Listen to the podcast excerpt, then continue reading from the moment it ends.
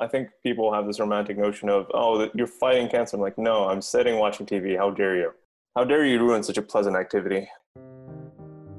My name is Shahryar Rana, and I live in Qatar. Hello, everyone. Welcome to our episode for Qatar in Quotes. My name is Natasha, and I'll be your host today. Joining me is Shahryar Rana, a medical student from Weill Cornell in Qatar. Today, he's tuning in all the way from New York. So, Shahryar, what are you doing in New York right now? So right now I'm doing my sub internship in pediatric intensive care at New York Presbyterian. We start at 6:30 in the morning and finish at 6:30 in the evening just to complete the whole resident lifestyle. At, at residence, basically the first year you have as a doctor or as a medical uh, degree graduate. But before New York and before Cornell, things took a very different turn for Shahryar, all the way back during his high school. So, yeah, this is actually almost comical because I just finished my junior year of school, and literally the Friday that we had off, as soon as classes ended, I had a pain in my chest, and this is at like seven o'clock in the morning. And I told my dad about it, and he's like, "Son, have you been like working out? Like, I mean, there's no other reason why you have chest pain." And it's been three weeks, and I'm fat, so clearly I haven't been going to the gym, Dad. Uh, later that day, like the pain got worse, and so after Juma, we just kind of like, um, I just told my dad I have to go. Like, he's like, no, you should get dressed. You're going to the hospital. After all, you have to look presentable because you're you have to look presentable as a sick patient. Apparently, we go straight to the hospital, and he's like racing there. Apparently, he just got the sense that it was kind of urgent, and so as soon as I got there, um, they did a couple of tests, but they asked if like there was any sort of um, exercise beforehand that might have caused it. I said no, and so they did a CT scan. And so they found something odd. They didn't know what it was. I was too busy enjoying my food because they, they make pretty good food at uh, Al Ahli. While engorging myself, my dad's like, hey, we have to go to this other hospital. Is that okay? I'm like, yeah, just give me a second. I have to finish this. Um, what was it? It was a watermelon. Then we went to uh, Hamad. We sat there and they're thinking, well, it could be thyroid something, hyperplasia, or you know some other kind of cancer. And I'm like, oh, okay, cool. And um, so they booked me for a biopsy.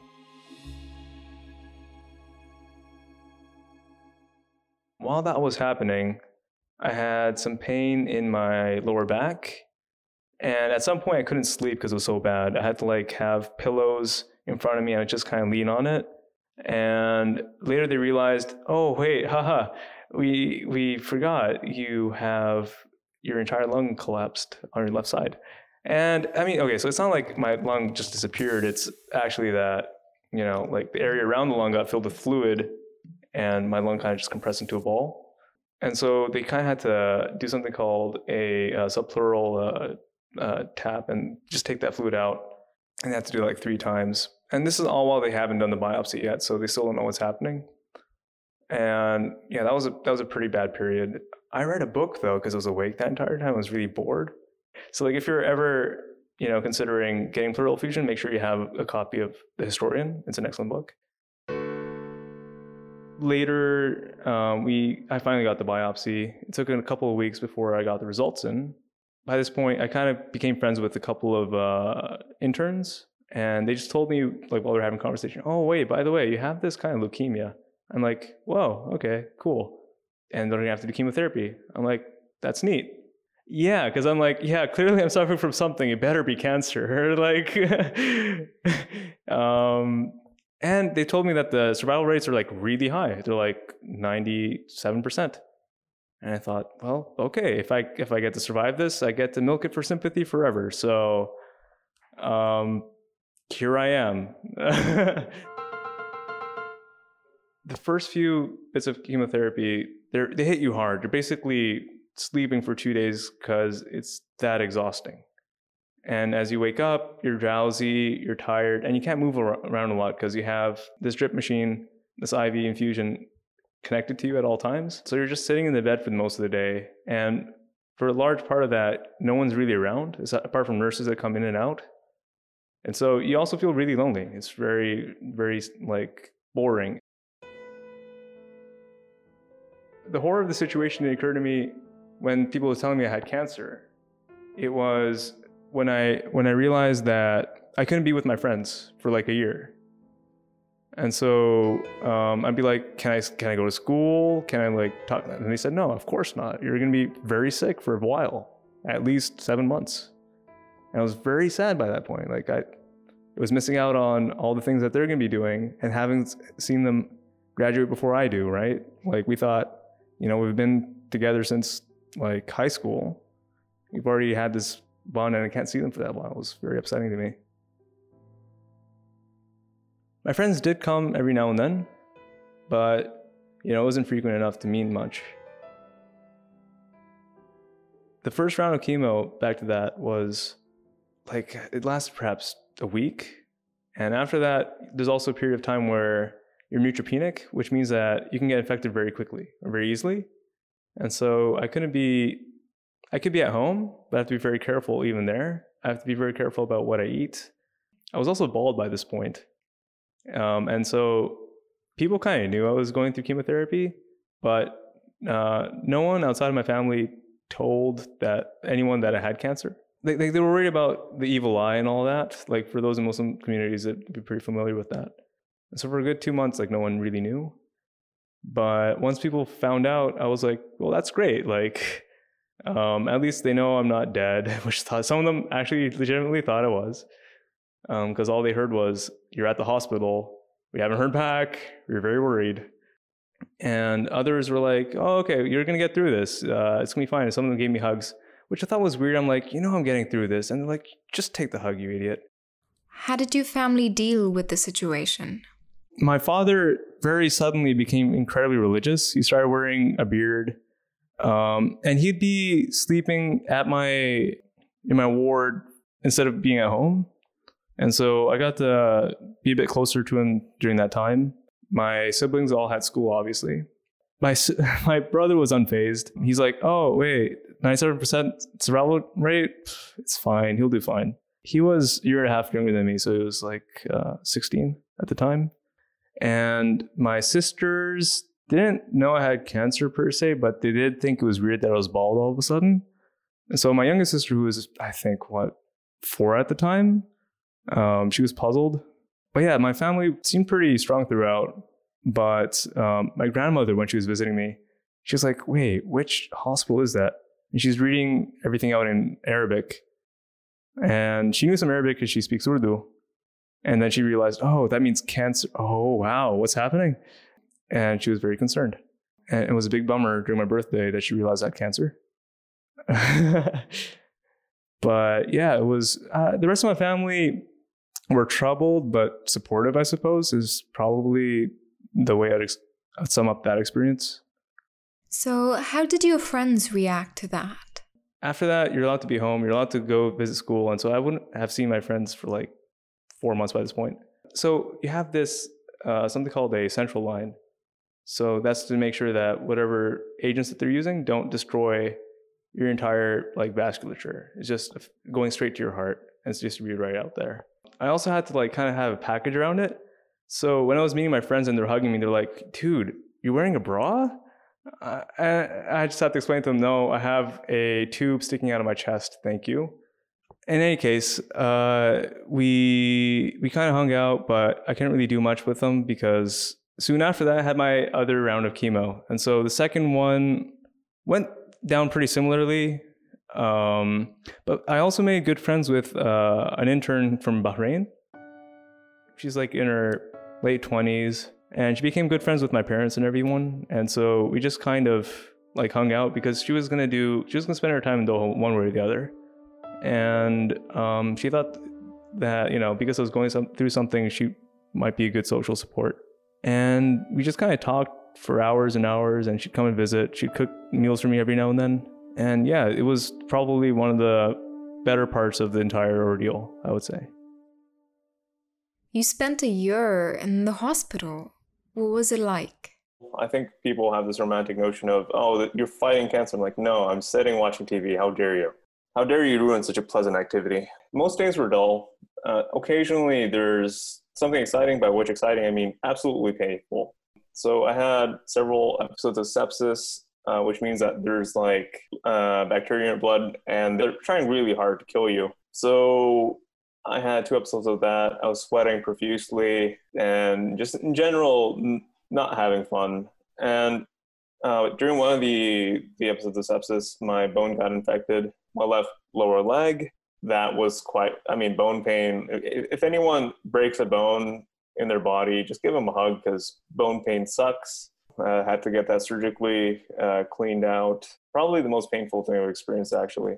And after that, I had radiotherapy, which I could go home with. So I, I, I was able to go back home, I think, February of that year while still receiving treatment. Given that like the chemotherapy does knock you out, you get really sleepy. I would sleep a lot.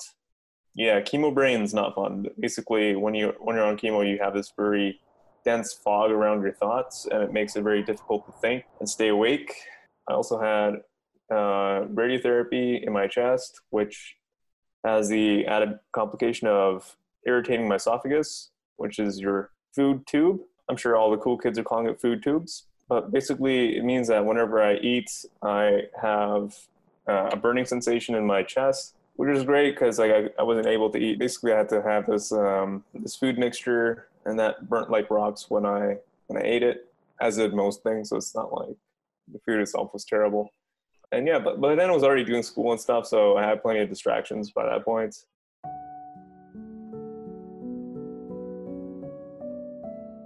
How did you feel after you got cured? Overall, um, it's it's more so that I, I felt certain level of empathy for those who were also in the hospital with me, because my cancer overall had a very good prognosis. It had like above ninety percent uh, people with uh, my kind of cancer survive. So uh, I wouldn't describe my situation as dire at any point. I think that's unfair to many people who have much worse cancers than I have. So I, I, don't want to give the impression that most cancers end up this way. My story is somehow representative of most of those who are diagnosed with a cancer. Did your experience change you as a person? Uh, in some ways, no, because I've always been a cross um, dark humory, awkward human being. But um, after cancer, I was still that so, if not more so.